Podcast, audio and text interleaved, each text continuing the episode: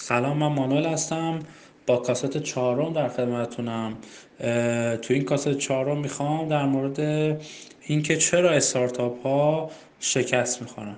قبل اینکه اصلا وارد این داستان بشید به نظر من نظر شخص خودم بخواید بدونید حتما شنیدیدی که میگن که 90 درصد از استارتاپ ها شکست می‌خورن یا حتی عددهای کم عجیب غریب تر میشه میگن 99 درصد از استارتاپ ها شکست می‌خورن یا هر داستان دیگه ای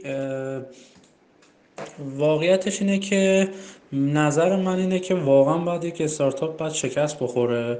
و زودتر هم باید شکست بخوره یعنی اصلا استارتاپ اومده که شکست بخوره. چرا؟ چون ما با مراحل اعتبار سنجی که حالا توی موارد تو کاست قبلی کاست سه در موردش صحبت کردم و حتما توی کاست های مربوط به بحث اعتبار سنجی در مورد صحبت خواهم کرد. میگیم که شما هر چیز زودتر بفهمید که روی محصولی وقت گذاشتید که زمان بر نمی‌تونه چیز بکنه نمی‌تونه وقت کافی براتون بذاره و نمی‌تونه ارزم بزرگ شما که محصول کسی نمیخوادش یا محصولی بسازید که کسی نمیخوادش در بهتر اونه که اون رو بذارید کنار و با یه ایده دیگه یا با یه استارتاپ دیگه شروع بکنید. به همین خاطر به نظر من شکست یکی از موارد و اصول اصلی که استارتاپ به حساب میاد. چون یک استارتاپ هر موقع زود بفهمه که شکست بخورده می‌تونه یا پیوت بکنه یا چرخش بکنه یا اینکه بیاد و کلا روی یک ایده دیگه سرمایه گذاری بکنه. خب می‌خوام در مورد عواملش چرا اصلا کلا استارتاپ ها شکست می‌خورن؟ با این پیش که استارتاپ ها باید شکست بخورن. یه تحقیقی رو سایت سی بی سایت انجام داد سال 2017 در روی 101 استارتاپ معروف و اونا که شکست خوردن انجام داد و حالا اومد یه سری عواملش رو لیست کرد که یکی از مهمترین عوامل شکست یک استارتاپ نو مارکت نید شد. یعنی حدود 42 درصد از استارتاپ ها اعلام کردن که آقا دلیل شکستشون نو مارکت نیت بوده. یعنی عدم نیاز بازار. یعنی محصولی ساختن مشتری نمیخوادش یا بازار نمیخوادش. و این نکته بسیار بسیار مهمه. ببینید چه توجه بکنید که اصلا نه خبری از بحث مالی بوده نه گفتیم که آقا پولمون تمام شده بدبخت شدیم بیچاره شدیم نه. یا اینکه گفتیم نه تیممون بد بوده یا چیز. در کمال ناباوری بحث مالی این وسط وجود نداره بحث تیم وجود نداره بحث رقابتی وجود نداره. آقا نو مارکت نیت من یه چیزی می‌سازم که به درد لای جرز دیوارم نمی‌خوره متاسفانه. خب حالا این نو مارکت نیت چیه؟ ما باید یه چیزی بسازیم. که مشتری بخواد. این چیزی که می‌خواد مشتری بخوادش بهش گفته میشه تفکر طراحی یا design thinking و در مراحل اعتبار سنجی که حتما توی کاست های بعدی بهتون توضیح خواهم داد در مورد این بحث no market need به صورت کامل با هم صحبت خواهیم کرد. اما مورد دوم شکست استارتاپ ها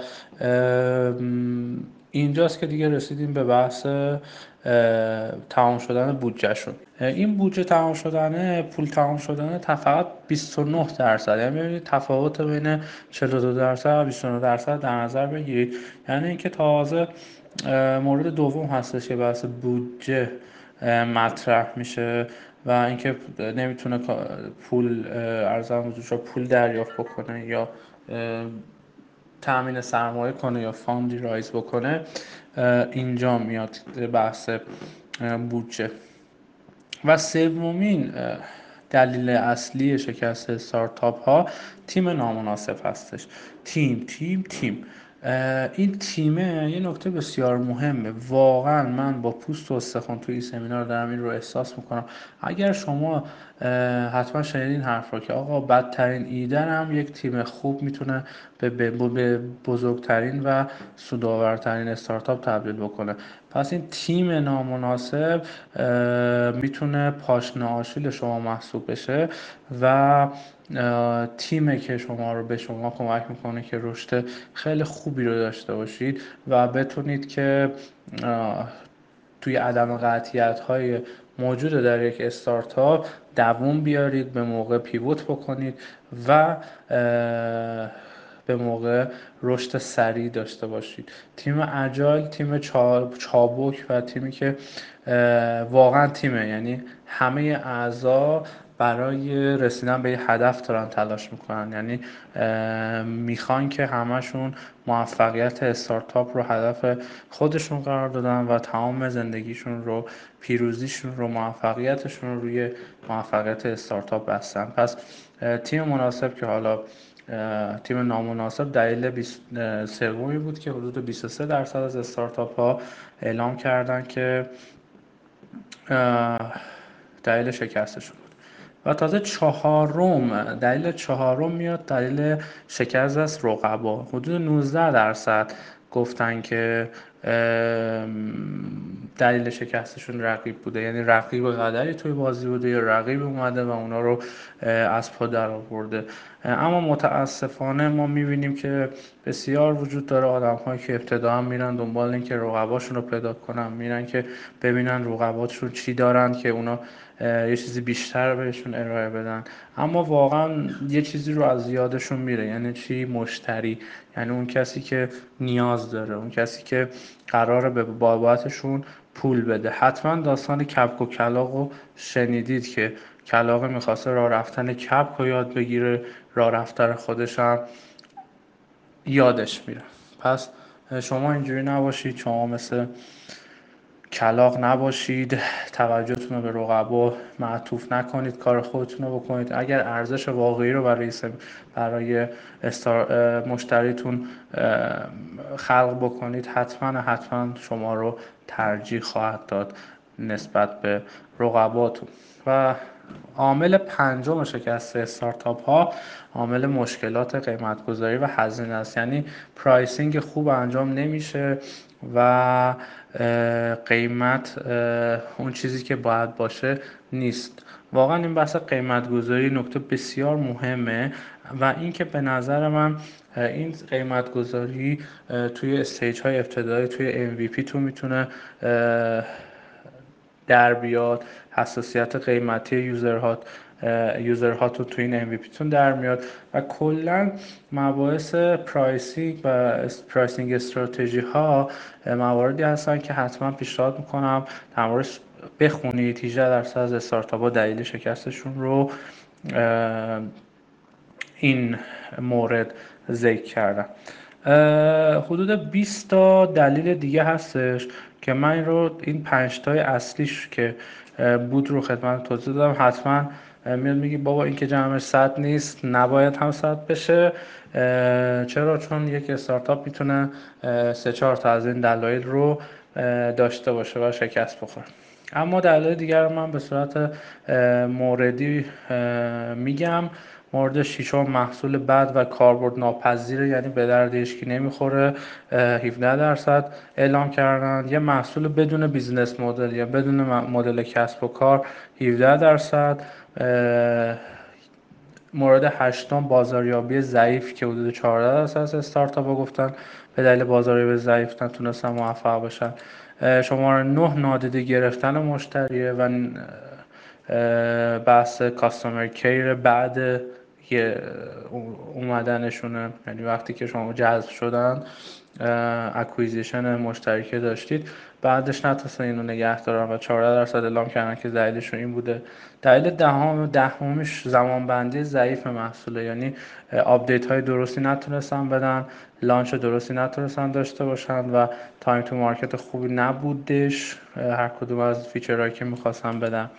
مورد 11 از دست دادن تمرکز که واقعا نکته خیلی مهمیه که یه یه استارتاپ هرچه ساده تر هرچه business model ش مشخص تر و متمرکزتر موفق تر واقعا بعضی از استارتاپ ها شما می‌بینید که کلا خودشون نمی‌دونن می‌خوان چیکار کنن. یه روز این ورن یه روز اون ورن یه روز و واقعا توی خط مستقیم نمی‌تونن حرکت بکنن. مورد دوازدهم ناهماهنگی تیم و سرمایه گذار این تیم و سرمایه گذار و این بدبختی های بینش واقعا یه موردی که حتما بعدا باید در موردش صحبت بکنم. پیوت اشتباه یا چرخش نامناسب. ده درصد از استارتاپ ها گفتن که چرخش نامناسب دلیل شکستشون بوده. بی اشتیاقی و از بین رفتن علاقه. یه چهار تا جوان اومدن و دور هم جمع شدن. خوش خوشگل بوده. استارتاپ از بیرون دیدن چه جالب هر ساعتی می‌خوایم می‌تونیم بیایم هر چه هر جوری خواستیم لباس بپوشیم ارتباطات خیلی سمی اما واقعا وقتی وارد فشار میشن و این زندگی استارتاپی سخت رو تجربه می‌کنن واقعا این اشتیاقشون از بین میره. پس این یک نکته بسیار مهمه. نکته 15 توسعه جغرافی اشتباهی. آقا جای اشتباهی. تو داری کار می‌کنی داری پیش میری. این نکته خیلی مهمه. نکته ششم ناتوانی تو جلب توجه سرمایه گذار تازه هشت یعنی رتبه 16 فقط 8 درصد از استارتاپ ها میگن که آقا ما نتونستیم سرمایه جذب کنیم پس مردیم یا شکست خوردیم. پس زیاد سخت نگیرید برای بحث جلب توجه و جذب سرمایه گذار چون اگر استارتاپ خوب خوبی باشید سرمایه گذار خودش پیش شما خواهد اومد. مورد 17 چالش های قانونیه که 8 درصد از استارتاپ ها فقط گفتن مشکلات قانونی نذاشته کارشون رو انجام بدن. البته تو ایران یه مقدار این مورد تو یه سری از استارتاپ ها واقعا به چشم می‌خوره. شماره 18 عدم استفاده از شبکه. این شبکه داشتن و شبکه افراد و شبکه که استارتاپ برخودتون ایجاد می‌کنید واقعا مهمه. خودم به شخصه برای ای سمینار این رو تجربه کردم. از موقعی که شبکه افرادم بیشتر شد و پرسونال برندینگ بهتری داشتم ای سمینار هم بهتر شد و ای سمینار بیشتر دیده شد. پس از جزیره تنهایی خودتون بیاید بیرون و به دیگران و اکوسیستم توجه بیشتری داشته باشید. شماره 19 یعنی دلیل 19 شکست استارتاپ تمام شدن انرژی نشونه. واقعا توازن نامناسبی بین کار و زندگی ایجاد میشه و واقعا دیگه آدم ها خسته میشن از اینکه آقا یک سال دو سال زمان می‌گیرن حقوق نمی‌گیرن و کار پیش نمیره و متاسفانه نمی‌تونن اون چیزی که می‌خوان رو داشته باشن و سریع دیگه کار رو می‌ذارن کنار. و بیستمین دلیل میشه چرخش نکردن. هفت درصد. اونجا یه دلیل داشتیم که آقا pivot اشتباه کردن. اینجا اینه که pivot نکردن. یعنی همینجوری پافشاری کردن رو اون business model و اون کاری که دارن انجام میدن که اشتباهه. پس در نظر بگیرید که هم اشتباه pivot کردن یا اصلا pivot نکردن می‌تونه شما رو به سمت شکست ببره. خب سعی کردم تو یک پادکست چند دقیقی در قالب کاست چهارم عوامل شکست استارتاپ ها رو بهتون گوشزد بکنم. یک مقاله کامل یعنی هر کدوم از اینها رو من سعی کردم توضیح بدم. توی سایتم manuelohan.com آورده شده. لینکش رو هم همین پایین پادکست ریپلای خواهم کرد. امیدوارم که ببینیدش بخونیدش و همزمان با اینکه دارید این رو میشنوید این مقاله رو هم بخونید موفق باشید و پیروز. بازم امیدوارم که این کاست رو برای دوستانتون بفرستید. شاید یه نفر باشه که بهش نیاز داشته باشه. اوقاتتون خوش. خداحافظ.